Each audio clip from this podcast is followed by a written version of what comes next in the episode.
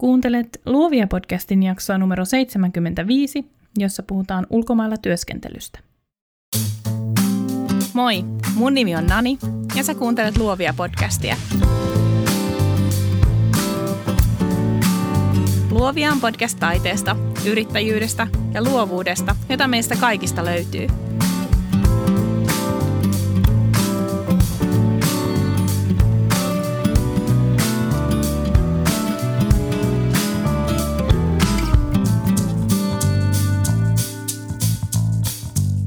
Valokuvaaja Heli Sorjonen matkustaa kuvauskeikoille Eurooppaan tukikohdastaan Pariisista. Toisinaan häneltä löytyy taskuista objektiiveja, jottei käsimatkatavaroiden painoraja ylity, mutta useammin hän nauttii maisemista junasta käsin. Miten Joensuusta kotoisin oleva Heli päätyi Pariisiin? Millainen on ranskalainen maanantai ja miten pyöritetään maiden rajat ylittävää valokuvabisnestä? Heli on valokuvaajana vahva kertoja, jonka työt hivelevät silmää. Värit, valo ja symmetria vangitsevat katselijan ja kertovat tarinoita jostain vähän kauempaa. Nyt jaksoon. Tervetuloa Luovia podcastiin Heli Sorjonen. Moi, kiva olla mukana. Sä oot mukana Pariisista käsin ja me nauhoitetaan tätä maanantaina. Mitä sun päivään on tähän mennessä kuulunut? Ää, no, maanantai on täällä Pariisissa sellainen aika mukava, pehmeä aloitus viikolle, koska, koska mä olen jotenkin Suomessa tottunut siihen, että aina aloitan hoitamaan asioita kauhean rivakasti ja nyt pitää saada viikko käyntiin, mutta sitten täällä maanantaina on esimerkiksi kaupoista ja pikkuliikkeistä ja ravintoloista, kahviloista monet kiinni. Ja on sellainen osittainen sunnuntai-fiilis mun mielestä, että mä oon oppinut sellaisen niin kuin mukavan, rennon aloituksen tähän viikkoon. Ja, eli niillä energioilla tässä ollaan, ollaan liikkeellä.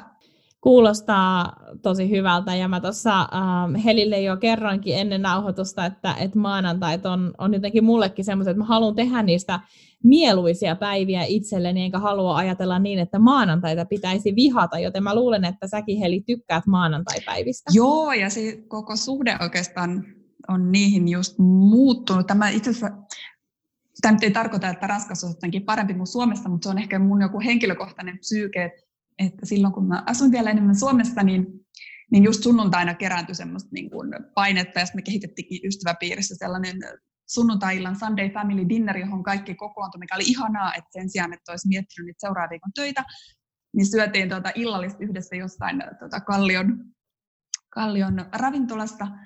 Mutta sitten täällä ehkä ne viikonloputkin ja sunnuntaitkin on sillä tavalla aika erilaiset. Sunnuntai on just toripäivä ja mennään torille ja ollaan kauheasti ihmisten ilmoilla ja, ja tuota, kokataan ja jotenkin se Joo, ne ei ole niin dramaattisia, maanantait sen enää nykyisellään, kyllä.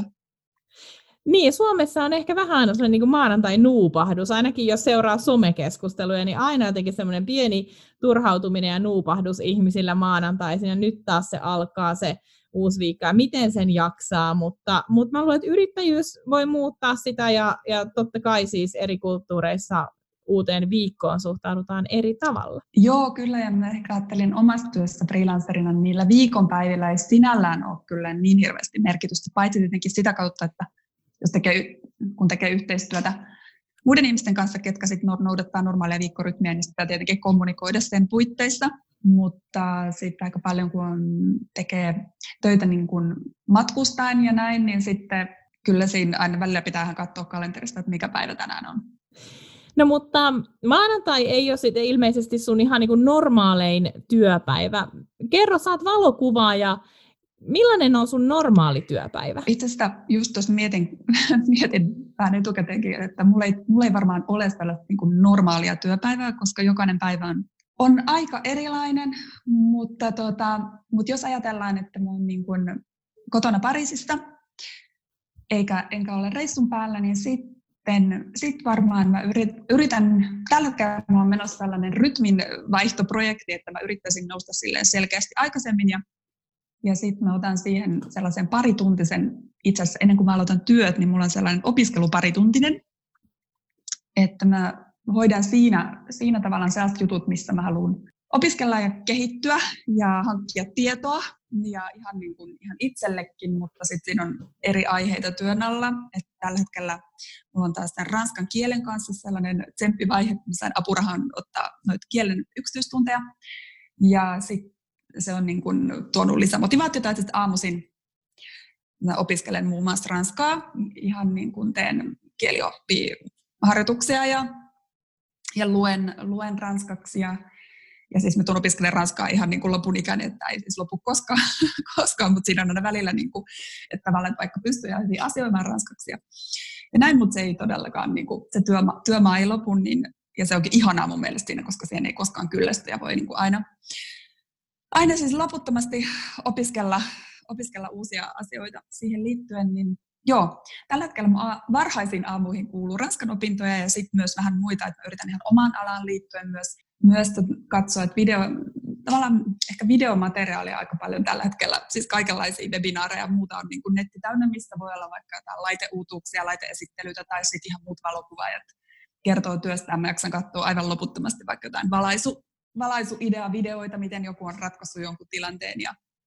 näin, niin sitten mä otan niitä, niitä kanssa siihen aamuun ja, ja sitten myös muita aiheita vähän vaihdellen. Sijoittamista opiskelen myös aamuisin ny, nykyisin, koska se on yrittäjälle erittäin tärkeää. Sitten mä joskus siinä yhdeksän pintaan varmaan viimeistään alan, avaan mailin, jos ei ole siis mitään aivan akuuttia. Tämä on niin kuin sellainen päivä, että ei ole mikään deadline, deadline aamu kahdeksalta, niin, tota, niin sitten alan niin hoitaa sellaisia tavallaan pieniä juoksevia asioita, mitkä kanssa kerääntyy. Niin mä otan ehkä sellaisen tunnin, että mä yritän hoitaa niitä niin kuin mahdollisimman paljon, sopia kuvausaikoja, kuvauslupia, kysyä kaikenlaisia tietoja ja sellaisia asioita, mitkä menee niin kuin suht nopeasti per, per keissi. Ja sitten mä siirryn niin kuin pikkuhiljaa isompiin kokonaisuuksiin, että jos mulla on vain kuvankäsittelytöitä, niin ne otan sitten ehkä siihen ennen lounasta vielä, että yritän saada jonkun sellaisen isomman asian valmiiksi ennen lounasaikaa. Ja sitten pidän usein tosi pitkän lounaan, koska Ranskassa, ja teen kyllä niin jo ennen, ennenkin, mutta Ranskassa se lounas ei todellakaan ole mikään sellainen takeaway työpisteen äärellä juttu, vaan, vaan tota, menen sitten yleensä jonnekin lähibistroon ja, ja siis kolmen ruokalajin lounasta on ihan, ihan sellainen pari tuntinen siihen saa hyvin menemään. Ja jotenkin se lounaan ilmapiiri on musta täällä vieläkin niin kuin tosi mukavan sellainen rento, että se on oikeasti sellainen niin kuin pysähdys siinä keskellä päivää.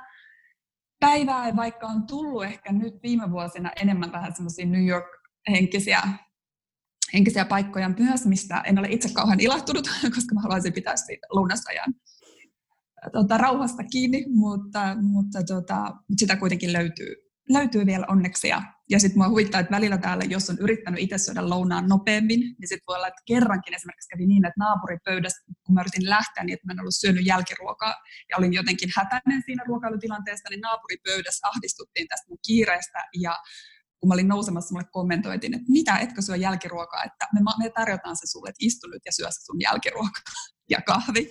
Se tuota, mukavasti sitten rauhoittaa. Ja, tuota, ja sitten iltapäivällä siinä se on tosi vaihdellen kyllä, että mitä, mitä tekee, että onko, tuota, jos on kuvauksia ja keikkaa, niin ne sitten tulee mihin kohtaan päivään vaan, sitä ei voi etukäteen hirveästi suunnitella, että mennään aina tosi päiväkohtaisesti.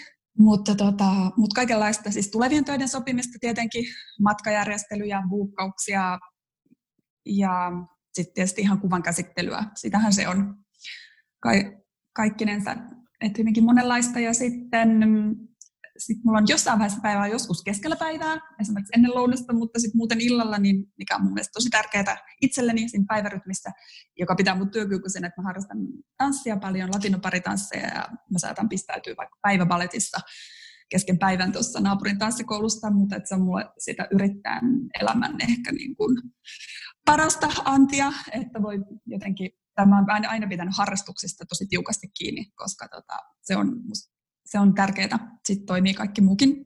Eli treenaan ja sitä, jos mä en liiku, niin sitten kyllä, sit ei kyllä hommatkaan suju.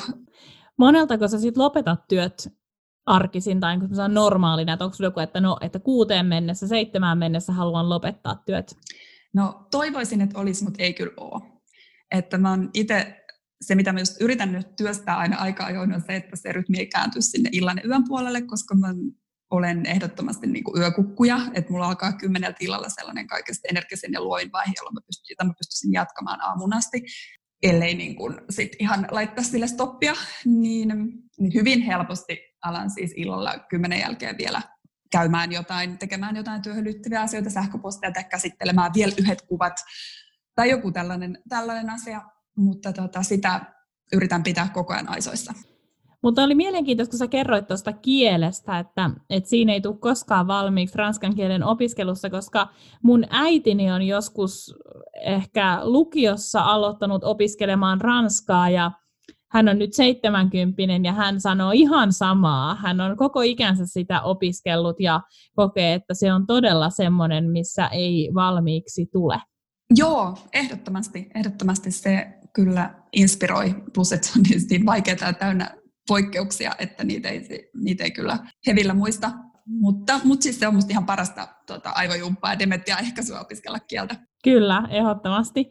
Hei, ähm, mikä sun tarina on, Heli? Me, nyt me tiedetään, että sä oot Pariisissa ja, ja sä rakastat pitkiä lounaita kuin myös, mutta miten sä päädyit sinne ja, ja mitä sä oikeastaan siellä teet tai mitä sun työ on, mutta kerro sun tarina meille.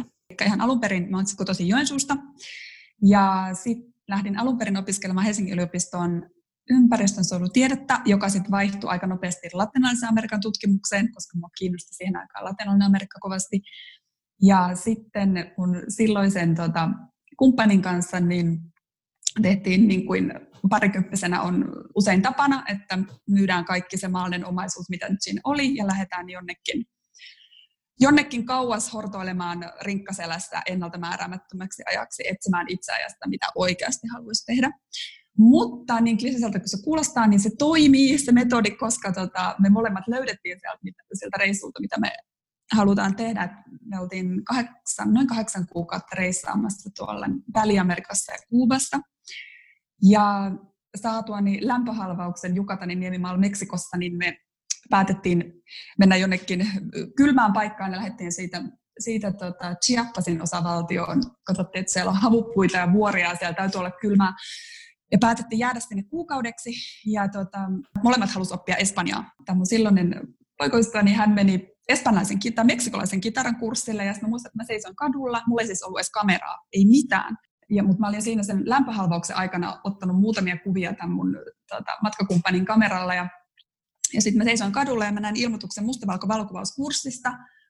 Ja mä ajattelin, että kesti just sen kuukauden, kun me oltiin siellä. Mä ajattelin, että tämä on ihan loistava, että, että tuota, tässä oppii espanjaa ja sitten oppii jonkun uuden taidon. Ja siitä ihan, se on monella se klassinen hetki, kun ekan kerran kehittää niitä mustavalkokuvia ja näkee sen kuvan ilmestymistä näin, niin, mutta se todella on on maaginen hetki ja sitten se oli niin, niin sanotusti menoa, että sen jälkeen niin kun mä omin sen, tota, sen mun poikaystävän kameran ja, ja tota, aloin kuvaamaan, kuvaamaan tosi paljon ja mentiin siinä alaspäin sitä Väli-Amerikkaa ja sitten Panaman kohdilla niin tapasin yhden espanjalaisen valokuvaajan, joka opetti mua sitten vähän, vähän enemmän kuvaamaan. Ja sitten mä ostin siellä maailman toiseksi suurin taksrialue ainakin oli.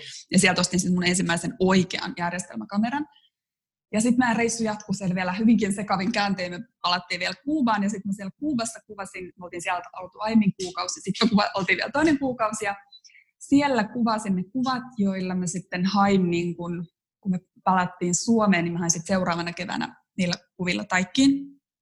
Ja pääsin järkytyksekseni, koska tota, mulla ei ollut mitään aiempaa niin kuin taide, taidetausta, että mä olin ollut hyvinkin luonnontieteellisesti ja yhteiskunnallisesti suuntautunut, enkä ollut siis edes haaveillut taidetausta korkeakoulusta. Mä ajattelin, että koska mä en osaa piirtää, niin mä en, niin kuin, en voinut kuvitellakaan, että mä voisin edes hakea sinne. Niin, eli sitten pääsin sinne ja tota, mulla vieläkin erityisesti mieleen, että mä en oikeasti todistettavasti osaa piirtää, mutta jotenkin sillä hetkellä kun on pakko, ja ilmeisesti myös sillä piirtämisellä voi mitata vähän eri asioita, mutta siellä oli yksi piirustustehtävä niistä pääsykokeista, ja just siitä mä sain täydet pisteet se jäänyt mulle ihaksi mieleen. Mä oon fiksatiivilla kiinnittänyt sen lyijykynän tuherruksen. Mä silleen, niin kuin, että aina kun musta tuntuu, että mä en, en jotenkin osaa tai joku asia on ihan, mahdoton, niin muistelen sitä yhtä piirustustehtävää, että jotenkin siinä sitten niin kuin kuitenkin pystyy ylittämään itsensä ainakin hetkellisesti.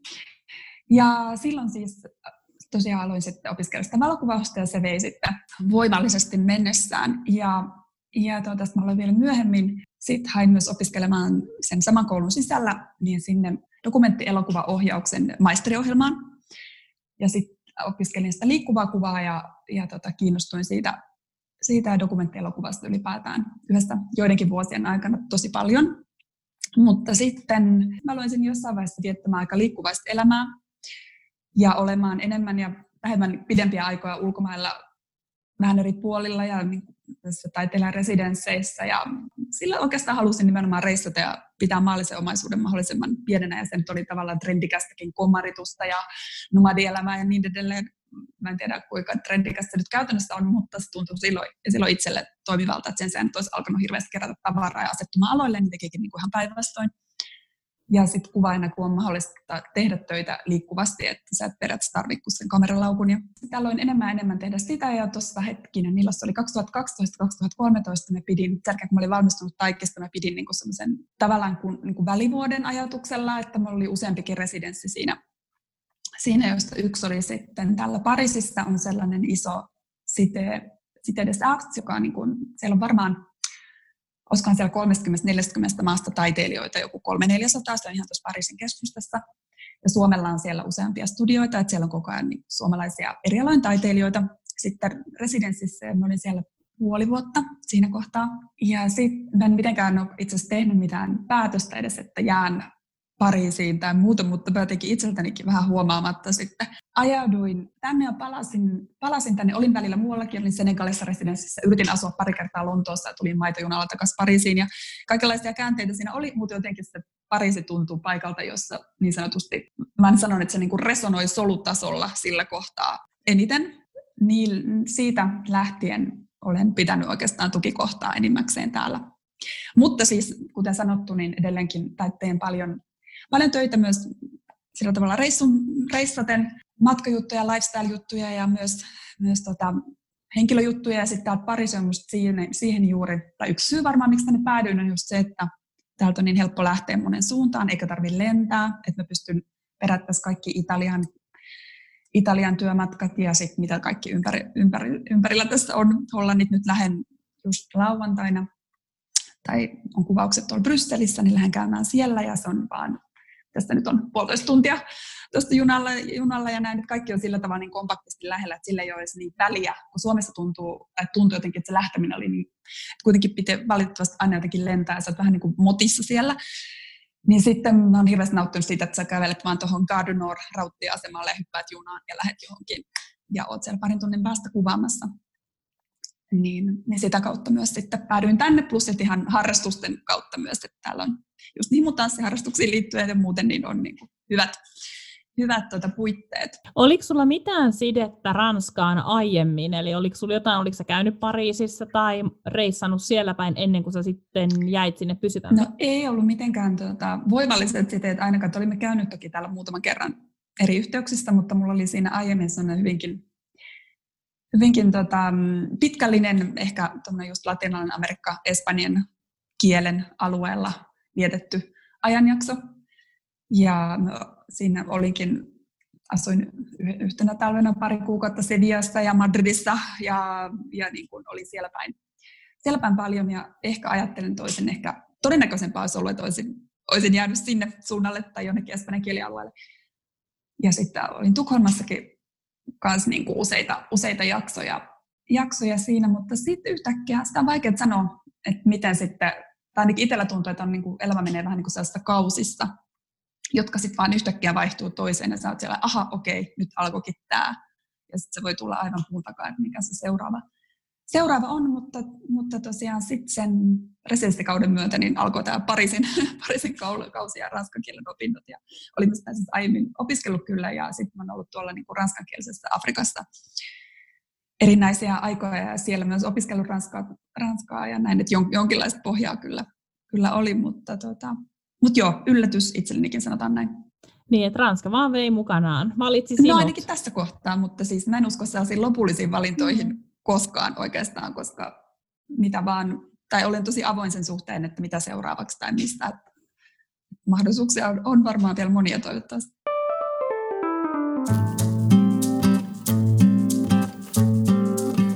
Voisitko avata pikkasen enemmän tota, residenssielämää. Miten, miten niihin pääsee kiinni ja mitä siellä oikeasti tapahtuu ja siellä varmaan syntyy aikamoisia verkostoja myös. Joo, no residenssejähän on valtava määrä ympäri maailmaa ja osa niistä on tarkoitettu tietyn alan taiteilijoille, osa on tarkoitettu kaikille ja sitten niihin on tietyt hakuajat. Osa on sellaisia, mihin, missä sun, tai pienempi osa on sellaisia tosi, tosi hyvin järjestettyjä niin, että sulle maksetaan ehkä jopa palkkaa siellä olemisesta ja sitten on niitä, missä sä itse maksat jotain siellä asumisesta, mutta sitten taas niihin voi hakea apurahoja. Ja, ja tuota, residenssit on musta hyvä tapa, tavallaan, että kun siellä on järjestetty saisit hyvät työskentelyolosuhteet, että sun ei, jos sä, toki itsekin voi, mä oon ollut tavallaan, mä kutsun, että mä menen sellaisiin omiin residensseihin, jos mä haluan mennä kaupunkiin, niin vaan menen sinne ja on Airbnb ja muut, että kaikkihan sujuu tosi helposti, mutta, mutta toki se residenssissä sulla on niin kuin valmiiksi järjestetyt puitteet sun työskentelylle, siellä on ihmisiä, siellä on henkilökuntaa, ketkä vastaa siitä, että kaikki toimii ja sä pääset heti niin kuin asiaan ja heti siihen kulttuuriin. Ja sitten riippuen residenssin koosta, mä ollut no, isoissa residensseissä, niin kuin tämä Parisin residenssi, jossa tosiaan on siis satoja, satoja ihmisiä, ja sitten on ollut sellaista tosi pienistä residenssistä, vaikka Berliinissä tai Senegalissa just, missä on siis ihan muutamia ihmisiä. Sun lisäksi siellä yhtä aikaa. Sitten tietenkin se tunnelma on tosi eri, eri ja, mutta pääsääntöisesti kaikki kokemukset on ollut hyviä ja sieltä on syntynyt No just tavallaan vaikka täällä Pariisin residenssissä, niin mä en ole varmaan koskaan ennestään enkä sen jälkeen nähnyt niin, lyhy- tai niin kuin lyhyestä ajasta niin paljon niin erilaista taidetta ympäri maailmaa, koska siellä on tosiaan taiteilijoita sellaisista maista, minkä taidetta mä en välttämättä muuten hirveästi näkisi. Ja sitten ihmiset tällaisia open studioita, tai pidetään open studioita, missä voit mennä katsomaan työskentelyä ja juttelemaan, juttelemaan ihmisten kanssa ja nähdä, mitä he tekevät ja muuta. Että se on kyllä tosi itselleni ollut hirveän merkityksellisiä periodeja, ne kaikki, ja siitä on jäänyt myös siis hyviä ystäviä, ja täällä Pariisissa mä vitsaillaan, koska tosi moni, ketkä on tullut sinne residenssiin, on myös jäänyt, että me ollaan sitten tällaisia niin kuin, sitä residenssin reliktejä jotenkin, tai siinä on niin kuin oma köörinsä, ketkä, on niin kuin, ketkä ei jotenkin koskaan lähtenyt, tai sitten sinne voi palata, palaavat sinne monta kertaa uudelleen ja, ja muuta, mutta siitä, se on selkeästi niin kuin vaikka Pariisin semmoisen tietyn taiteilijayhteisön niin kuin keskuspaikka, edell- mä käyn siellä edelleenkin aika usein, että siellä on koko ajan melkeinpä joku suomalainen taiteilija, tuttu ystävä residenssissä, ja sitten tulee, tulee käytyä katsomassa siellä näyttelyitä ja muuta, niin kyllä suosittelen. Residensseihin kannattaa hakea ehdottomasti. Mitä sä voisit kertoa niistä töistä, mitä sä oot residensseissä ollessasi tehnyt? Onko ne ollut omia projekteja, onko ne ollut liikkuvaa kuvaa? Ne on aina omia projekteja, eli siis ei kaupallisia, vaan nimenomaan, että sinne haetaan aina jollakin omalla, omalla projektilla, joka ideaalisti liittyy jotenkin siihen maahan tai paikkaan tai että se aihe jotenkin ainakin liittyy siihen, että sulla, sulla on joku pointti, että sä oot just siellä.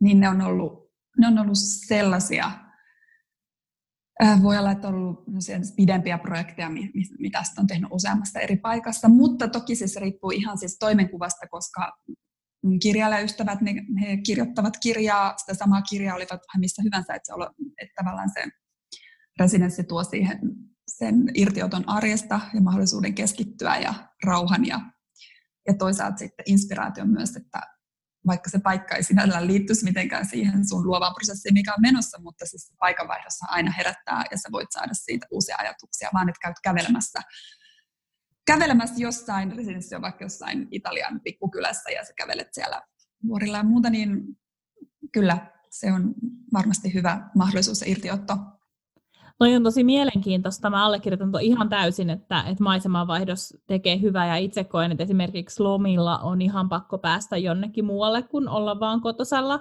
Mutta musta on ollut mielenkiintoista myös huomata, että me muutettiin Helsingistä Sipooseen kesäkuussa ja mä en ole koskaan ollut niin tehokas mun työssä kuin mä oon nyt. Ja mä jotenkin miellän, että se liittyy tähän, että on uusi ympäristö, uusi työhuone, ihan erilainen äänimaisema, missä mä työskentelen, ja, ja se päivärytmi on myös pikkasen erilaista, kuin sen sijaan, että mä lähtisin autolla koirien kanssa lenkille, mä voinkin vaan kävellä metsään koirien kanssa, ja jotenkin mä oon hurjan paljon enemmän sinut oman työni kanssa koko ajan. Kuulostaa hyvältä, ehdottomasti. Mun mielestä joo, kaikki sellaiset, tai näkisin itseni ehkä vaihtamassa niin kuin niitä elämän puitteita aika säännöllisesti en tarkoita, että niin pitäisi tehdä, koska voi se myös paikalle asettuminen voi olla ihanaa ja sopia, sopia jollekin erinomaisen hyviä rauhoittaa energioita siihen työn tekemiseen, mutta itselleni ehkä just se, siinä voi aina jotenkin vähän niin kuin keksiä itsensä uudelleen niissä uusissa puitteissa.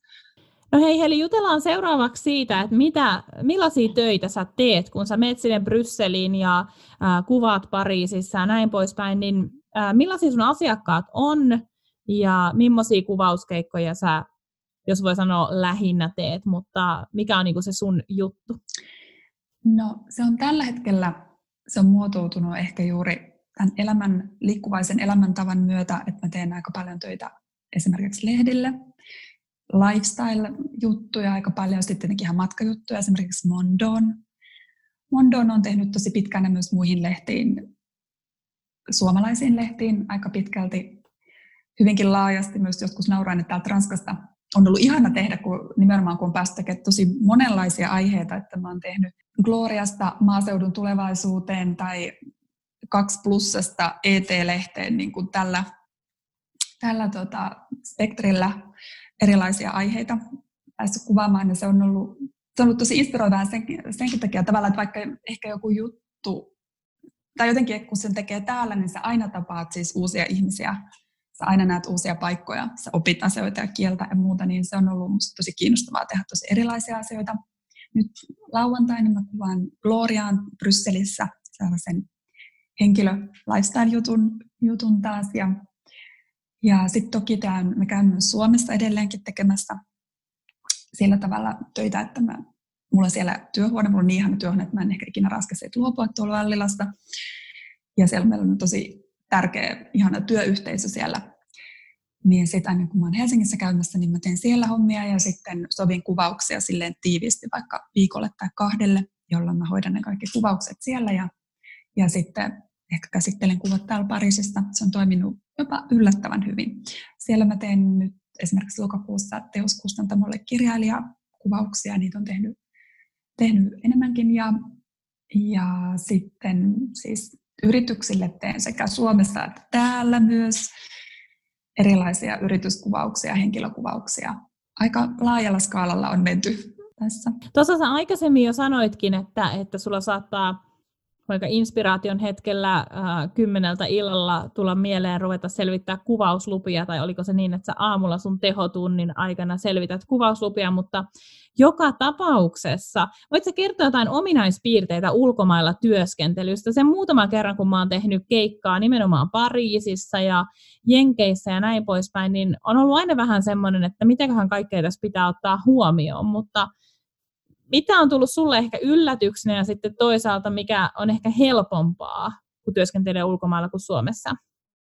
Joo, no tota, se riippuu varmaan hirveästi myös siitä, että mitä, niin kuin mitä, minkälainen kuvaus on kyseessä, ehkä enemmänkin kuin siitä, missä se on. Mutta tähän omaan työtapaan liittyen, niin mä oon kehittänyt sen ensinnäkin sellaiseksi, että mun kalusto on mahdollisimman kevyt, mutta siis tietenkin tosi niin kuin hyvä, mutta niin kevyt kuin mahdollista. Että mä oon oikein niin kuin viilaamalla viilannut sitä, siis laskenut ihan niin kuin grammoja, että se on niin kevyt, kevyt kuin se voi olla. Ja ihan senkin takia, että kuvauskalustoa ei voi laittaa ruumaan lentokoneessa ja käsimatkatavaroille on ne rajoitukset, niin siitä on tullut ihan tota, yllättävänkin paljon mennyt siihen ajatuksia, että sä saat ne mahtumaan niihin kiloihin ja ja mä käytän ehkä tiettyjä lentoyhtiöitä, koska mä tiedän, että niillä on tietynlainen käsimatkatavarapolitiikka esimerkiksi, niin, niin tota, sitä, sitä kyllä ihan näin käytännössä olen miettinyt paljon ja sitten voi olla, että mulla saattaa olla joku molemmissa taskuissa silti objektiivit, kun mä menen siitä punnituksesta läpi tai jotain, jotain vastaavaa, että se niin kuin on ollut jossain määrin stressaavaakin. Mutta eli sitä kalustoa ja siihen niin kuin liikkuvaan elämään ja liikkuvaan työtapaan sopivaa kalustoa, niin sitä kyllä sitä kannattaa miettiä, mutta toki se sitten taas riippuu ihan hyvinkin paljon just siitä, mitä tekee, mutta mulla se toimii, toimii hyvin. Ja nyt koko ajan ihanaa, kun tulee siis uusia tota, teknisten uudistusten myötä, vaikka ne Profoton salamat, ne A1, jotka on käytännössä studiosalamat, mutta ne on käsisalaman kokoiset. Ne oli sellainen asia, mitä mä oon odottanut ehkä viimeiset 20 vuotta ja se on aivan, aivan mahtavaa. esimerkiksi ja nyt mä suunnittelen, että mä vaihtaisin koko tota, objektiivit ja, ja, ja rungon myös siis on aina kuvannut tietyllä merkillä, mutta nyt tuli sellainen niin kuin, just näitä peilittömiä puolta kevyempi, mitä mä oon myös odottanut. Ja kun mä siihen saan vaihdettua, niin sitten ei tarvitse enää laittaa objektiivia taskuihin tuolla tuota, check-inistä, koska se koko homma kevenee monta kiloa. Ja joo. Mutta hei, kaikki valokuvaajat, kaikki valokuvaajat haluaa nyt tietää, että millä kalustolla sä kuvaat. Joo, no siis Canonilla olen kuvannut koko ikäni ihan sen takia, että Taikissa oli Canonin kalusto alun perin, ja kun sillä kerran lähtee liikkeelle, niin eihän sitä kauhean hetkessä vaihda. Ja sitten tuohon valausopuoleen on käyttänyt Profotoa sen takia, että niillä on ollut musta just tähän keveyteen ja niin kuin muokattavuuteen ja monipuolisuuteen liittyen hyvä valikoima, mulle, mulle sopiva valikoima. Seuraavaksi ajattelin just, että se, sieltä Sonilta, Sonilta tuli sellainen uusi peilitön. Mä en ole ikinä käyttänyt peilittömiä itse sillä tavalla, että olla omana. Niin siitä haaveilen ja siihen siirtymisestä, mutta se sitten käytännössä tarkoittaa koko, koko kuvauskaluston uusimista, mikä on tietenkin isompi operaatio, mutta että sillä olisi mahdollista päästä kyllä huikeaseen laatuun huomattavasti kevyemmällä setillä. Mutta sulla ei sitten kiinnosta se Canonin R-runko? Ää, no mä testasin sitä kyllä. Ei, ainakaan nyt niin kuin lähtökohtaisesti, koska ensinnäkin, no siinä siis ihan se koko luokka, se ei musta kevene tarpeeksi. Että ne objektiivit ja näin, niin ne ei musta, niin kuin, siinä meni tavallaan se idea, ei niin kuin ihan toteudu, että sä oikeasti saisit paljon pienemmän ja kevyemmän kaluston samalla laadulla. Että kun mä niitä vertailin, vertailin tuolla, niin se ei niin mua vakuuttanut. Ja siinä oli muutamia muitakin seikkoja, mä ehtiä unohtaa mitä, mutta tätä viime keväänä kovasti tuolla porukalla pohdittiin. Mutta en ainakaan lähtökohtaisesti.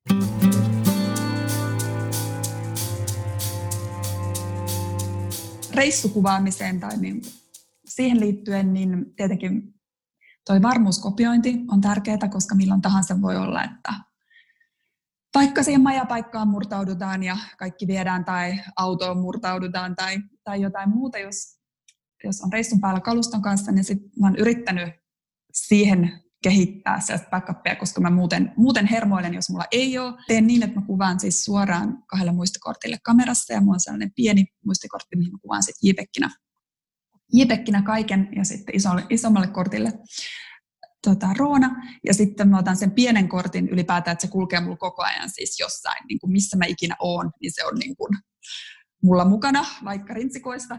Ja sitten, ja sitten tietenkin purannekuvat ja puranne aina kahteen paikkaan, että kovalevyllä ja sitten mulla iCloudista ostettuna sitä lisätilaa niin, että ne on niin kuin pilvessä myös koko ajan. Ne matskut ainakin siihen asti, kunnes ne on toimitettu eteenpäin. Mutta että sit, sitä pitää kyllä, pitää kyllä ehdottomasti miettiä, koska kortit voi hajota, vaikka ei olisi missään reissussakaan. Ja, mutta sitten vielä tietysti riskit, riskit kasvaa, ja jos on sellaisia asioita, mitä ei voi, voi tehdä edes uudelleen, niin sitä, sitä pitää kyllä ehdottomasti miettiä. Ja sitten tietenkin matkakuvauksessa siis hyvä valmistautuminen, että siellä paikan päällä ei voi, että jos on uusi kohde, niin siellä ei voi niin kuin lähteä ikään kuin, tai käyttää aikaa sellaiseen, ainakaan yleensä ne aikataulut on siis niin tiukkoja, että siellä voi yhtään tötöillä alkaen siksi, että pitäisi olla niin kuin suht selvillä, että mitä ja missä.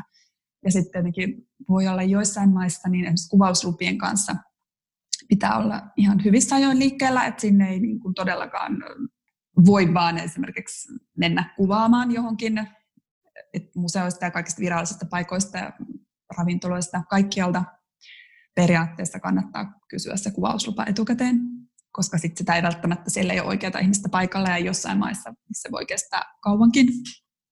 Ehkä saada se kuvauslupa, niin kaikki sellaiset käytännön asiat ja logistiikka, logistiikka olla mietittynä ja se tietysti tarvii sieltä yhteyshenkilöitä tai tai muita apuja, niin on sitten niitä kyselyjä valmiiksi. Sitten voi olla, että jos on vaikka joku kansikuvaus liittyy siihen muuhun juttuun, niin sitten olen etsinyt niitä kansikuvapaikkoja etukäteen ja katsonut, muutenkin katsonut siitä, kun mä teen siis matkajuttuja paljon, niin sitten tavallaan sitä kuvamateriaalia, mitä siitä kohteesta on ihan sen takia, että, että on tietysti niitä parhaita kuvauslokaatioita, niin monet muut miettineet, ja niitä voi hyödyntää, mutta toisaalta niin, ettei sitten toisin taas ihan niitä samoja kuvia jostain tunnetusta kohteesta, mitä on niin monen kertaan kuvattu, että yrittää etsiä sitä omaa tulokulmaa kulmaa siihen, mutta noita kansikuvapaikkoja varsinkin etukäteen pohdin ne usein sitten lehden ADn kanssa myös niitä pohditaan ja AD tekee siitä omaa, omaa layout-ehdotusta ja katsoo, katsoo myös, että mistä voitaisiin saada toimiva kansi. Et suunnittelua toki, koska on uusi paikka ja tulee kaikenlaisia yllätyksiä, on tiukka aikataulu. Niitä kuulostaa aika myyrän työltä tai semmoiselta, että sulla menee ihan varmaan vaan niin Google-kuvahaussa jonkun verran aikaa. No juu, kyllä. Kyllä sen, siinä on oppinut aika nopeaksi, että saa niin kuin käsityksenä tietenkin, kun on reissannut useammissa paikoissa, niin on myös tuttuja paikkoja aika paljon, josta pääsee nopeammin liikkeelle, mutta että mä teen myös semmoisen niin kansion siitä kohteesta, johon mä kerään kaiken, kaiken tiedon, johon mun on helppo palata ja sitten hyödynnän kaikki noi niin kuin matka-ajan. Esimerkiksi, että mulle, mulla on sitten se lennon aikana, niin mä niin kuin keskityn ja fokusoidun sit siihen ja käyn läpi ne matskut ja voi olla, että mä, en, voi olla, että mä kerään ne sinne ja sitten mä luen ne niin kuin koneessa sillä ajatuksella ja katson, niin ne sitten saa sitä työaikaa sillä tavalla optimoitua. Ja sitten mun luonteelle sopii hirveän hyvin kyllä sellainen, että just mennään kolmeksi päiväksi tekemään joku kuvaus johonkin, että mä keskityn vaan siihen, enkä tee niin kuin mitään muuta, ja sitten se on hoidettu. Miten sä rytmität sitten sun työtä ja vapaata, että jos sulla on vaikka just kolmen päivän keikka, joka on henkisesti, fyysisesti jokseenkin raskas, niin ähm, onko sulla tapana jotenkin pitää sen jälkeen heti vapaata vai miten sä pidät sit huolen siitä, että sä lepäät tarpeeksi? No ideaalisti kyllä. Ideaalisti siinä pitää heti parikin vapaa-päivää. Aina se ei onnistu. Et freelancerina on, on oppinut semmoiseen, niin kun, että sitten vaan jossain kohtaa laitetaan sitä vitosta silmään, että saadaan kaikki yksinkertaisesti hoidettua ja sitten levätään, kun ne on hoidettu. Mutta ilman muuta, että jos vaan pystyn, niin siinä vähintään yksi päivä. Ja, ja jos ei niillä kuvilla ole kiire, sillä tavalla hengenhätää, niin sitten on ihan sen työflown kannalta on hyvä pitää useampikin päivä väliä. Että mä siinä tavallaan sen keikan aikana mä aina illalla puran matskut sen päivän ajalta ja sitten katon siitä, merkkaan siitä, jotta mä tiedän suunnilleen, mitä mulla on. Mutta en niinku sen tarkemmin sillä tavalla käyn niinku käsittelemään, mutta että mulla on kokonaisuus mielessä ja sitten on hyvä pitää pari päivää, ehkä jopa viikko väliä, jossa sitä niinku ikään kuin Uh, unohdat niitä kuvaustilanteita vähän ja sitten katsot niitä kuvia uusin silmin, niin sitten se editointivaihe menee musta paljon nopeammin, että jos mä heti siinä alan jotenkin heti perään alan käymään, niitä kuvia kertyy hirveät määrät, niin se on musta tosi hidasta, koska mä jotenkin niin kuin vielä siellä paikan päällä ja mä en näe, näe niitä niin objektiivisesti. Et viikon päästä se kuvien valinta menee niin kuin tosi suitsaita. Kuinka usein sulla on kuvauksia? Mikä on, niin kuin, että et, tyyli, onko että ei voi olla useammin kuin kaksi kertaa viikossa tai kolme kertaa viikossa. Onko sulla mitään tällaista rajausta itsellesi? Ei, ei mulla ollut ikinä, koska eihän niitä nyt siis joka viikko ole sillä tavalla päivittäin tai muuta, että se on mennyt jotenkin luontaisesti soljuen, että välillä on sellaisia kuukausia, joilla tekee ihan valtavasti ja sitten seuraavassa kuussa, kuussa voi olla paljon enemmän aikaa tehdä rauhassa kuvan käsittelyä ja muuta, että varmaan olisi pitänyt organiseerata omia aikatauluja jotenkin jämptimmin, mutta mä oon aina vaan jotenkin ehkä sit sopeutunut ja mennyt, niin kuin, tai ajattelen jotenkin viikko kerrallaan vaan sitä hommaa ja sitten mennään eteenpäin. Mutta siis mulla ihan, mutta se mikä mulla on tärkeää, että mä pidän just niistä harrastuksista kiinni, että niistä, että ne pitää sitten sen palautumisen mun mielestä siellä niin kuin mukana ja irtautumisen siitä työstä, että koska mä menen sinne tanssitreeneihin, oli kuinka kuollut tahansa, niin mä menen sinne ja sen jälkeen mä olen se pir- pirteempi, tai mä lähden viikonlopuksi tanssifestareille, jonka jälkeen mä en edes muista, mitä mä edellisellä viikolla tehnyt, niin kyllä ne hoitaa sen, sen osion sitten. Liike on lääke. Ehdottomasti. Onko jotain sellaista, mistä sun mielestä Ranskan tai jonkun muun sulle tutun maan valokuvaaja yhteisöt tai verkostot, että ne jotenkin eroaa suomalaisista vastaavista? Mm, mä oikeastaan, mun se verkosto on ehkä sillä kansainvälinen just Facebookin ja kaiken myötä, erilaisten ryhmien myötä, että se ei ole niin sinänsä ehkä sidottu niin tiettyyn maahan, että on valokuvaystävä eri maissa, voi pyytää vaikka apua tai kysyä studiovinkkejä tai jos joku kalusto hajoaa, että apua, mistä mä saan uuden tai voit sä lainata tai näin, niin niitä on kyllä monessa paikassa. Että Ranskassa mulla ehkä, tai Pariisissa on nyt, voisi sanoa, että on sellainen niin kuin just luovan työn yhteisö, jossa on siis ystäviä, jotka tekee hyvin erityyppisiä töitä, suunnittelijoita, grafikoita, kirjailijoita, kuvataiteilijoita, että se on ehkä sellainen yhteisö, mikä itsellen, itselläni on niin kuin täällä. Ja tehdään myös projekteja yhdessä, yhdessä kyllä ja muuta, mutta sosiaalisen median, median ryhmät on kyllä ollut erinomaisia siihen työyhteisön luomiseen yli rajojen ja kollegoiden kanssa keskusteluun. Muistatko sä, että mikä on, sun, mikä on ollut sun ensimmäinen ulkomaankeikka? Mm, no yksi ensimmäisistä semmoisista, tätäkin ennen oli kyllä kaikenlaista, mutta se, mitä on jäänyt erityisesti itseni mieleen, koska, koska se oli ehkä semmoinen vähän niin kuin isompi kuitenkin tai kauempana, mutta mä olin, milloinhan se olisi ollut? Olisikohan se ollut joskus 2000, en muista, e, siitä voi olla kymmenisen vuotta näin, mutta joka tapauksessa kuvattiin tuohon Mondo-lehteen ja tehtiin tuon kirjailija Elina Hirvosen kanssa, me oltiin tuolla, he asuvat silloin tuolla Sambiassa, ja sitten me tehtiin siihen niin kuin tasarajunalla matka Sambiasta Tansania, jossa tehtiin siis Mondo-juttu, eli me oltiin siellä pari päivää siinä junassa ja öitä näin. Ja, tota, ja se juna on siis tällainen 70-luvulla kiinalaisten rakentama, jossa ei ole sen jälkeen tehty, tehty mitään muutoksia. Se kulkee läpi siis kansallispuiston, eli sä voit ikkunasta bongata semmoista klassista Afrikka-eläimistöä koko reissun, siis kiraffeja, norsuja, ihan mitä vaan, että se juna puksuttaa niin kuin läpi. Että se on sellainen niin kuin safari-junasta kokemus, ja, ja tota, se oli kyllä ihan huikea kaikin puolin, ja siinä oli monenlaista siis kuvaajana myös tietenkin haastetta ja jännitystä, ja sieltä junasta käsin jotenkin saada se kaikki kuvattua, ja siellä junassa, ja roikkuin siellä ikkunasta odottaa sitä täydellistä auringonlaskun hetkeä, kun se aurinko menee vuoren taakse, ja juna on juuri oikeassa kulmassa, ja siitä on jäänyt monia hetkiä mieleen, ja aamulla kun alat ikkunat, kun heräät, niin sitten niin lennät taaksepäin suunnilleen, kun se safari oikeasti on siinä, tai siis savannia ihan huikea maisema ja, ja näin, että se on ehdottomasti jäänyt kyllä mieleen ja se meni, meni tosi hyvin, hyvin ja muuta, mutta että oli myös haasteita siellä mukana, mitkä oli, mikä oli vain hyvä, että niitä oli. Miten sä sait ton keikan? Sä oot ollut silloin vielä aika alkuvaiheessa uraa kuitenkin. Onko se ollut aina vahvat verkostot vai onko se nähnyt hirveästi vaivaa sen eteen, että sä pusket sinne KV-markkinoille?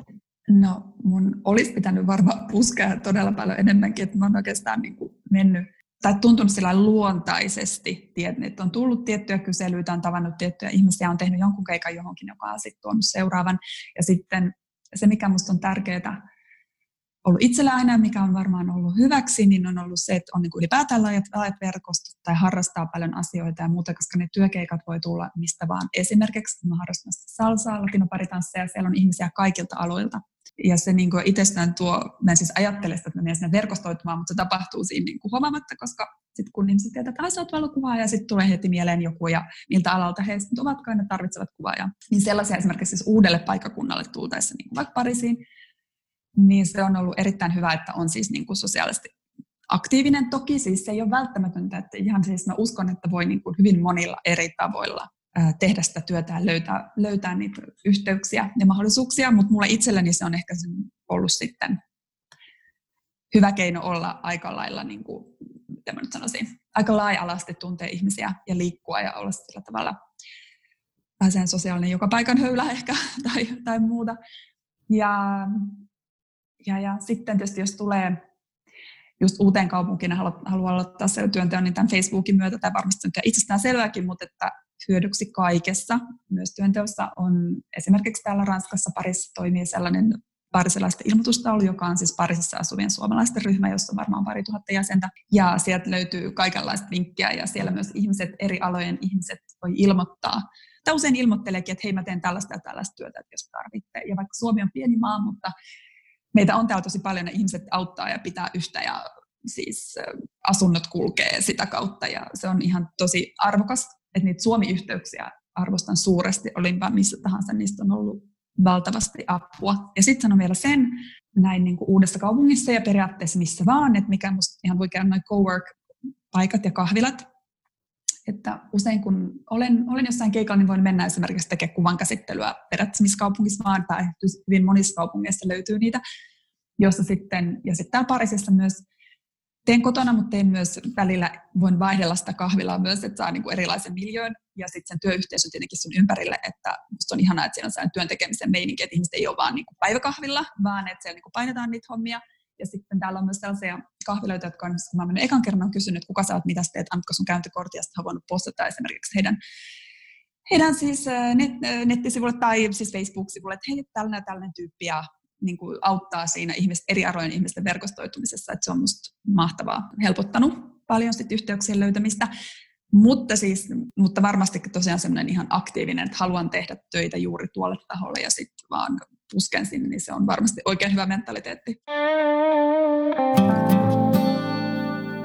Mutta ihan loistavia vinkkejä nyt sitten niille, jotka, jotka suunnittelee sitä ulkomailla työskentelyä. Mitä sä ajattelet, että on sun isoin onnistuminen sun työssä ollut?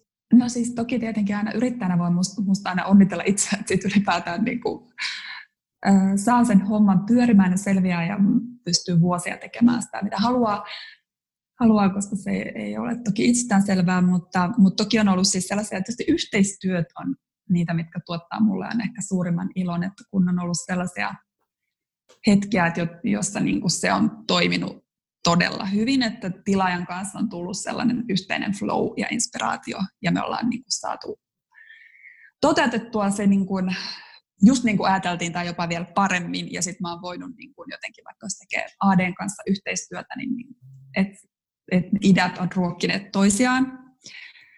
Et se, on, se on mun mielestä mahtavaa, kun voi tehdä, voi tehdä sellaista tosi inspiroivaa yhteistyötä. Ja sitten tietenkin tässä ihan omasta työstä ne pienimuotoisemmat onnistumishetket liittyy siis niihin tilanteisiin, kun esimerkiksi monta matkajuttuja tehdessä niin kun aikataulut on tiukkoja ja pitää esimerkiksi löytää kansimalli, ja sitä ei ehdi niin etukäteen etsimään, ja se pitää aika lailla siitä hetkestä bongata tai tietyllä tapaa niiden päivien aikana, ja sitten sun pitää saada se ihminen juuri siihen täydelliseen miljööseen, juuri täydellisen valon aikaan, että se valo tulee just tuolta about näin, ja että se paikka on jotenkin tyhjä ja siellä voi kuvata ja saa kuvata, niin siinä on aina sellainen yhtälö, että se on joka kerran jollain tavalla ihme, että sen niin kuin, vaikka kuinka monen kertaan sen tekee, mutta että se, että se todella onnistuu, että miten sä löydät siis sen ihmisen, joka vielä usein on, sun pitää löytää, että se on täydellinen asukokonaisuus päällään stylattuna siellä ja näin, ja sitten lopputuloksesta ei huomaa, että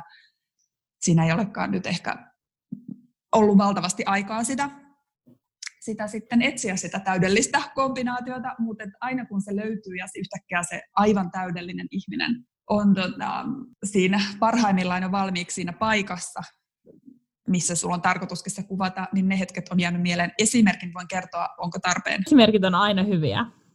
Noin vuosi takaperin olin tuolla Menorkalla kuvaamassa se matkajuttua ja sitten se oli pientä semmoista säähaastetta. Me oltiin kuvaamassa rantarepparia ja siellä sateeli varmaan kolmesta päivästä neljää, että olisikohan ollut yksi aamupäivä, että, että tota, oli sellaiset kelit, että ylipäätään voi isoa rantareportaasia kuvata ja sitten siellä on vielä se melko ihan paikka, mutta just sen takia, että siellä ne rannat on tosi luonnontilaisia, että sä et voi edes ajaa autolla siihen ihan rannan viereen, vaan se pitää jättää kauas ja käytännössä niin kuin mun piti, voidakseni kuvata näitä rantoja, niin kävellä niin kuin, ää, kamerakaluston kanssa siellä sen yhden aamupäivän aikana tosi monta rantaa niin kuin vaeltaa ne läpi ja sitten siinä samassa hötäkässä piti vielä kuvata sellainen täydellinen kansi. Ja mä ajattelin, että mä en, siinä mä oikeasti mietin, että mä en, mä en vaan niin kuin mitenkään ehkä nyt tästä selviä, että, että niin kuin tässä aika, aika, aika, tunnit loppuu kesken ja koko ajan seurasin taivasta, että milloin ne niin kuin oli kerrottu, että kohta menee niin kuin pilveen ja mä seurasin, että ehinkö mä vielä tonne rannalle ennen kuin alkaa sataa. Ja painoin, painoin siellä tuota hiekkapölyten menemään ja sitten oli enää ehkä vartti aikaa kuvata se kansi tai jotain. Ja mä näin kaukaa sen puun hankanen, semmoinen tosi kaunis puu, sellaisella kohdalla rantaa, joka oli vielä jotenkin tyhjä. Ja sitten mä lähdin menemään sitä puuta kohti, siis, no, aika kaukaa. Ja kun mä pääsin sen puun luo, niin mä näin, että siinä istui semmoinen täydellisen kaunis, kaunis tota, nuori nainen täydellisessä asussa Venä, Venäjältä. Ja, ja niin hän oli valmiiksi siinä puusta näin. Ja sitten mä sanoin, että pysy siinä ja katsoin sitä aurinkoa, niin kuin, nyt siinä, saako tässä, kun mä selitän jälkeenpäin. Ja mä otin sitten muutamia ruutuja ruutuja kerkesin ottaa ennen kuin se aurinko meni, meni pilveen ja sitten hän, hän oli aivan, aivan huikean ihana ja sitten tuli aivan mielettömän ihana kansi ja, ja näin. Mutta se oli sellainen niin kuin lahja tavallaan, mitä sitten saa, kun niitä tarvitsee. Kuulostaa ihan täydelliseltä. Ja se on kyllä jännä, itsekin ajattelen, että, että ne isoimmat onnistumiset on jotenkin just tommosia, mihin ehkä sisältyy jonkun verran jotain painetta tai jotain, ja sitten siinä tulee joku hieman ehkä yllättäväkin ratkaisu, ja sitten se jotenkin se voiton tunne on niin, se on vaan niin tunnepitoinen se koko tilanne, että siitä tulee vaan niin ikimuistoinen hetki. Joo, ja mä uskon, että siinä on joku sellainen, että niissä hetkistä, kun on sitä vastoinkäymistä ja on tietty aikaraja, johon mennessä on niin pakko saada joku ratkaisu, niin sitten usein siinä on niin läsnä siis itse, että sitten se ratkaisu löytyy. Ei tietenkään varmaan aina, mutta useimmiten, että sä niin kuin vaan yksinkertaisesti fokusoidut siihen niin täysin. Mä en siis sillä usko mihinkään ihmeisiin näin, mutta että jotenkin sun energia ja kaikki on siis siinä, että sit sä niin kuin vaan saat sen vedettyä, vedettyä maaliin, mikä on tietenkin mahtavaa. Tästä tuleekin mieleen se sun taikin pääsykoe. No niin, sun, joo, jotain, jotain Eikö sellaista. Niin? Joo. Jotain sellaista, millä, mihin äärimmäisellä keskittymisellä voi jotenkin sitten päästä. Nimenomaan. Mitkä on Heli Sorjosen tulevaisuuden näkymät ja toiveet? Niin, no mä oon tulevaisuuden suhteen aina jotenkin kauhean avoimin mielin. Mä oon hirveän huono tekemään sellaisia niin kuin viisivuotissuunnitelmia tai, tai muutakaan, että, että mä oon mennyt jotenkin, jotenkin sillä tavalla, että se horisontti on ollut aika vapaana siellä tähän asti varmaan, varmaan siinä kannattaisi tehdä, tehdä tiukempia linjauksia, mutta minulla on ehkä itselläni sen ajatus, että mä haluaisin seuraavien lähivuosien aikana, niin no ennen kaikkea ammatillisesti tietenkin mä haluaisin ehdottomasti siis syventyä muutamaan, muutamaan tota, omaan taideprojektiin tai sillä tavalla, että löytää niille semmoista aikaa ja rauhaa. Se on aivan ehdottomasti listalla, ehkä sen liikkuvan kuvan puolella myös. Joo, ja sitten maantieteellisesti, mä luulen, että tukikohta varmaan täällä Ranskassa pysyy. Tuossa on muutama muukin vaihtoehto, missä mä ehkä käväisen, mutta, mutta, tota, mutta se jää nähtäväksi. Ja sitten mä haluaisin tehdä yhden sellaisen vähän pidemmän reissun, koska tekee jotenkin niin hyvää. Tämä Eurooppa on kuitenkin niin tietynlainen. Tai tässä viime mä olin kaksi puoli kuukautta New Yorkista, ja se oli tosi taas sillä tavalla hyvällä tavalla herättävää, koska se mentaliteetti on niin eri, se koko mindset on niin eri vaikka Amerikasta. Sitten kun tuli takaisin tänne, niin tosiaan sen eron, eron huomasin, että mä ajattelin, että mä voisin viettää vähän pidemmän aikaa myös tässä, tässä tota, jossain lähiaikoina niin tuolla ihan siis Euroopan ulkopuolella, just jossain, mistä ajatellaan asioista ehkä sit vähän eri tavalla. Esimerkki, no ihan jos lyhyen esimerkki vaan kerron, mutta musta tuntuu, että mun pitäisi käydä siis New Yorkissa ihan vaikka kerran vuodessa, vaikka siis en haluaisi lentää näin, että on tässä toinen, toinen aspekti, mutta mutta tota, mä rakastan sitä mentaliteettia, vaikka siellä on monia asioita, mistä mä en, mitä mä en täysin allekirjoita, mutta siis sellainen niin kuin tekemisen meininki, että mulla on, mulla on sen olo, että kun siellä käy, niin se niin kuin sparraat jotenkin itseäsi semmoisille joillekin toisille tehoille, mitä, mitä tota, tai kun tulee, tulee pois, niin on sitten ihan, että ah, nyt riittää niin paljon vähempi. Esimerkki siis tanssitunneilla, sen voi myös nähdä, kun mä New Yorkissa kävin, siis mä tanssin New York tai salsaa, siis niin toki siellä paljon tanssin, ja sitten, sitten niin kuin siellä tanssitunneilla opettaja näyttää jonkun mielettömän, mun mielestä mielettömän vaikean näköisen liikesarjan ja kääntyy ja kysyy, että ready, ja mä oon itse ehtinyt miettiä, että näytti kyllä aika vaikealta, tuskin sujuu, mä vierustoveri huutaa nyrkki pystyssä, että born ready, ja sitten mulle tuli just sellainen olo, että mun molemmilla puolilla kannattaisi niinku huutaa kaanonista, että born ready mahdollisimman paljon. Mä itse ehkä tykkään niinku reissata sillä tavalla monestakin syystä, mutta että, että siellä kohteessa ollaan mielellään, varsinkin jos menee kauemmas, että siellä olisi sitten niinku pari kuukautta kun kerran niin kuin lähtee, lähtee liikenteeseen, että siihen ehtii jotenkin siihen tajuta siitä arjesta siellä jotain ja päästä käsiksi siihen meininkiin. Joo, ehkä lyhyemmässä ajassa ei, ei uuden kulttuurin elämänrytmiä ainakaan kauheasti pääse, pääse käsiksi. Niin, ja se ei niin kuitenkin pääse suhun se rytmi sillä, sillä tavalla.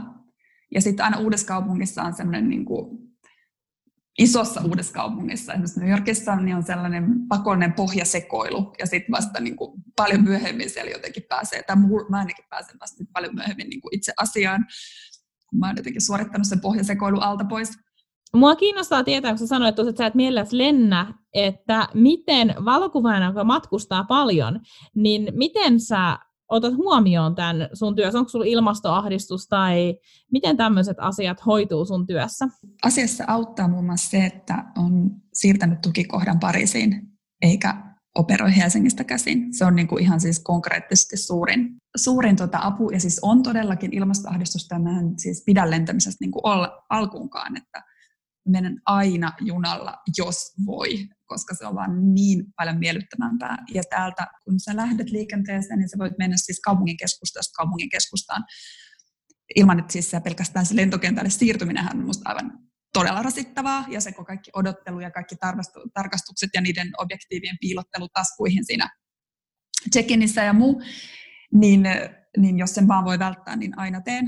Ja, ja vaikka junalippu olisi kalliimpikin, tai ihmiset usein sanoo, että tai monet voi olla, että Ranskassakin voi olla, että ne lentää täältä Nitsaan, niin kuin Pariisista Nitsaan, mitä mä ihan suoraan sanoen sillä ymmärtänyt edes ajankäytöllisesti, vaikka jos mieti ilmastoa, koska sitten jos laskee niin kuin ovelta ovelle oikeasti sen ajan, niin se menee aika lailla samoihin kuin, kuin, niin kuin juna.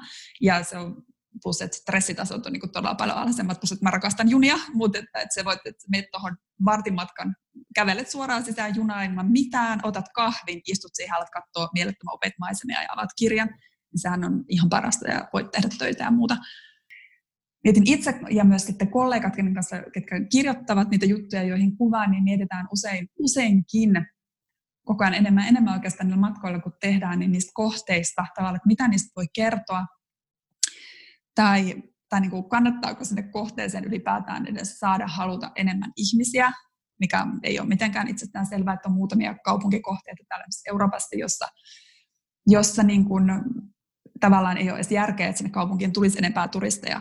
Niin siinä pitää, koen, koen siitä kyllä vastuuta ja sitten usein sit niistä onkin haluttu kertoa tai tehdä sellainen juttu, myös ihan se lehti on halunnut ehdottomasti tehdä sellaisen jutun, jossa siitä kaupungista vaikka ohjataan turisteja sellaisille alueille, joihin he eivät muuten menisi, joissa itse asiassa on, on, niin kuin, on kapasiteettia paljon käyttämättä, ja olisi siis ihan hyvä asia, että sinne tulisi. Esimerkiksi Venetsiasta me just, kun oltiin siellä missä siis turismi on todellakin ongelma siinä Venetsian keskustan alueella, niin sitten toimittaja oli just etsinyt siihen juttuun sellaisen niin kuin lähisaaret, missä oli sitten aivan hiljasta, missä ei ole ketään. Ja eikä tarkoita, että ne pitäisi turmella, mutta siellä oli taas myös yrittäjiä, jotka olisivat toivonut, että sinne olisi tullut turisteja, artesaaneja ja muita.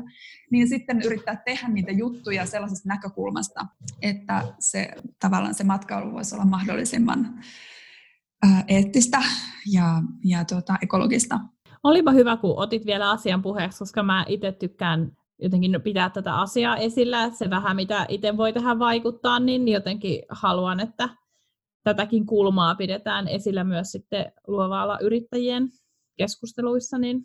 Joo, ja siis pakkohan sitä pitää esillä. Ei mun mielestä sitä voi niin kuin millään alalla sivuttaa. Siis se on ihan mahdoton. Tai sitten sit niin kuin sulla Just ei ole niin. tulevaisuusaspektia niin kuin hallussa. Aletaan Heli hiljalleen lopettelemaan. Mä kysyn kaikilta, että mitä kirjaa he on parhaillaan lukemassa, niin mitä kirjaa sä oot Heli lukemassa parhaillaan? No, mä luen tietenkin tosi montaa kirjaa koko ajan yhtä aikaa, mutta koska, koska jotenkin aina riippuu vähän fiiliksestä ja muuta, mutta, mutta mä just aloitin, tai mulla on projektina lukea ranskalaista nykykirjallisuutta yllättäen, ja just aloitin, tota, se oli itse asiassa eilisessä Hesarissa oli just juttu, tämä Edward Louis luisin niin kuin, ei enää edi, jota luen myös siis mä kieliopintojen takia luen sen sitä, sit, niin kuin ranskaksi, mutta sitten mulla on myös suomalainen käännös sen vieressä, ja mulla on usein se vielä äänikirjana, että mä voin vielä kuunnella sen, kun ranskassa ääntäminen on niin oma juttunsa, niin sitten mä luen sitä niin kuin kolmella eri medialla sitä kirjaa, ranskalaisia kirjoja siis, niin sitä, mikä kertoo siis köyhyydestä Ranskassa, mikä musta on, tai siinä oli, siinä on monia, monia kiinnostavia aspekteja aspekteja myös. Ja tota, sitten mä rakastan toki siis elämänkertaa. Mulla on menossa sen New Yorkin Uhmatar, joka kertoo tämän Tyyni Kalervon tarinan, joka siis lähti sinne suomalainen nainen, nainen tai hänen elämänkerran, kun hän teki siellä siis elämäntyönsä ja lähti sinne, sinne aikoinaan. Ja siinä saa myös siitä kaupungin historiasta ja suomalaiset New Yorkissa historiasta tosi paljon, tosi paljon irti. Niin esimerkiksi nuo kaksi on myös muutamia muita Mistä kuuntelijat voi löytää sut netistä? Äh, ihan mun nettisivuilta, eli www.helisorjonen.fi ja sitten Instagramista toki. Siellä on ehkä niinku sellaista kiinnostavampaa päivittäistä. Sillä, että mä, en niinku, niinkään kuvaa itseäni enkä muuta, vaan siis mä yritän, se on vähän siis päiväkirjanpitoa itselle Instagram ja tosi tärkeitä sellaista paikoista ja niin kuin Pariisista ja muualla ja sellaista ehkä hetken kauneutta. Ja, ja jotain, mistä voisi ehkä olla, mä ajattelen usein, kun mä postaan, että ehkä jo, tai tiedänkin, että muutamat ihmiset on pistänyt ainakin niitä paikkoja mieleen ja sitten käyneet siellä itse tai muuta sellaisia, mitä ehkä muuten löytäisi, niin se, semmoista yritän saada välitettyä eteenpäin kuin mahdollisuus. Kiitos Heli tuhannesti, kun olit mukana. On ollut ihan älyttömän hauska jutella sun kanssa ja mä toivon sulle kaikkea hyvää sinne Pariisiin ja mihin ikinä sä meetkään. Sä varmaan tuut menemään vielä moniin paikkoihin, mä luulen. Kiitos, oli ilolla mukana ja jutustella. Aika meni todella nopsaan. Toivottavasti nähdään livenäkin tässä jossain kohtaa ihan mahtavaa syksyä sinne Siposeen. Kiitos.